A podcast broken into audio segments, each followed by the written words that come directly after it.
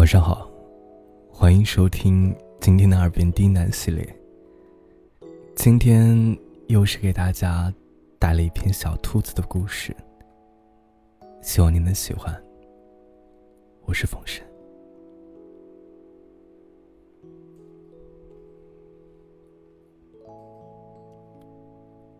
太阳下山了，没有了阳光的病床，看起来有些孤单。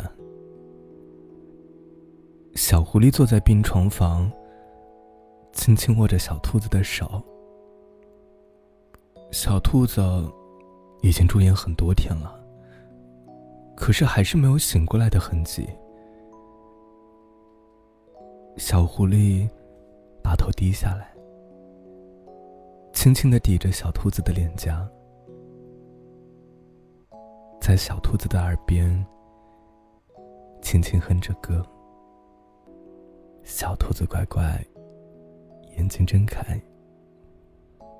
快点睁开，我想你醒过来。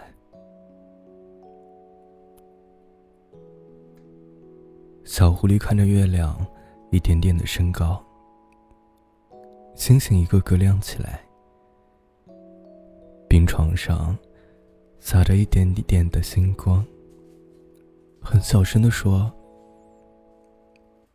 什么时候我们可以在一起看星空呢？小狐狸每天都会等到夜深了，再回到家里，早早的准备好自己一整天的食物，装进篮子，然后再装一根新鲜的胡萝卜，再去花园摘一束小兔子最喜欢的小雏菊。对着镜子收拾好自己的心情，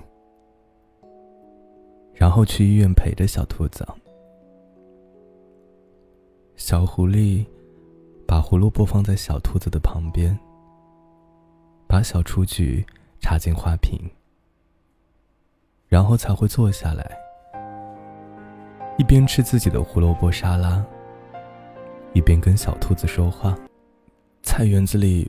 不知道怎么跑进来一只青蛙，一直呱呱呱的叫个不停，可我不敢抓它。你可得快点醒过来，帮我抓到它。看它到时候啊，还怎么嚣张？哦，我今天来医院的路上，碰到一个拄拐杖的大鹅爷爷，一个人很慢很慢的过马路，路上的车啊，都被他堵得不能过，所以我就去扶了他。他不但没有谢谢我，还一直在骂我。你说大鹅爷爷怎么那么凶啊？一直到医院北边的公园，他都一直在说我，也不嫌累。想必啊，他年轻的时候，经常把人类追得满街跑吧。这个时候，松鼠医生和刺猬护士。过来查看小兔子的情况。仔细检查了小兔子之后，松鼠医生告诉小狐狸：“哦，小兔子最近的情况每天都在变好，应该这两天就可以醒过来了。不过醒来之后又会有什么变数，现在还不能确定。但你要抱有乐观的心态，不管发生什么，小兔子都非常需要你。”你也别太累了，要好好休息啊。这样，松鼠医生走后，小狐狸忽然觉得好像没了力气，一下子坐在了小兔子的病床上。这让小狐狸又想起了让小兔子变成这样的故事。那场车祸，总是在深夜时候跑进小狐狸的梦里。每次醒过来，小狐狸都觉得心痛的搅在一起。小狐狸看着小兔子，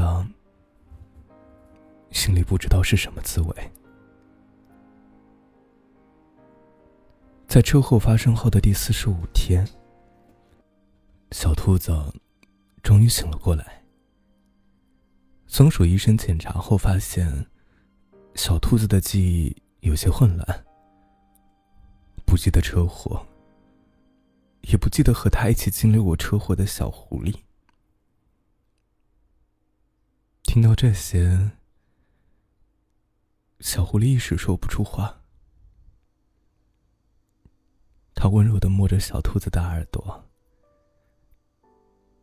想必你是觉得那件事情太可怕了吧？没关系，忘了更好。至于我们，等你出院了。我们再一点点经历，一点点回忆就好了。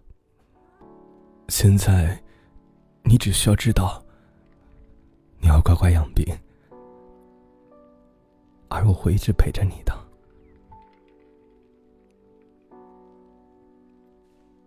又过了一周，小兔子已经完全康复了。今天就要出院了。昨天，小狐狸跟他说。要带他去一个很美的地方，他还有些不知所措。小狐狸不让他睁开眼睛，轻轻拉着他的袖子。好了，睁开吧。小兔子眼前是一座很美的小木屋，这是我们的家，这里有我们很多很多的回忆。既然你都不记得了，那我们就从头开始好了。小狐狸拿出一束出去。你好，小兔子，我是小狐狸。你愿意做我最可爱的女朋友吗？菜园子里的小青蛙还等着你去帮我抓呢。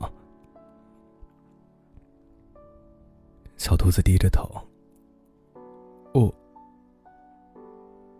可是我不敢抓青蛙呀。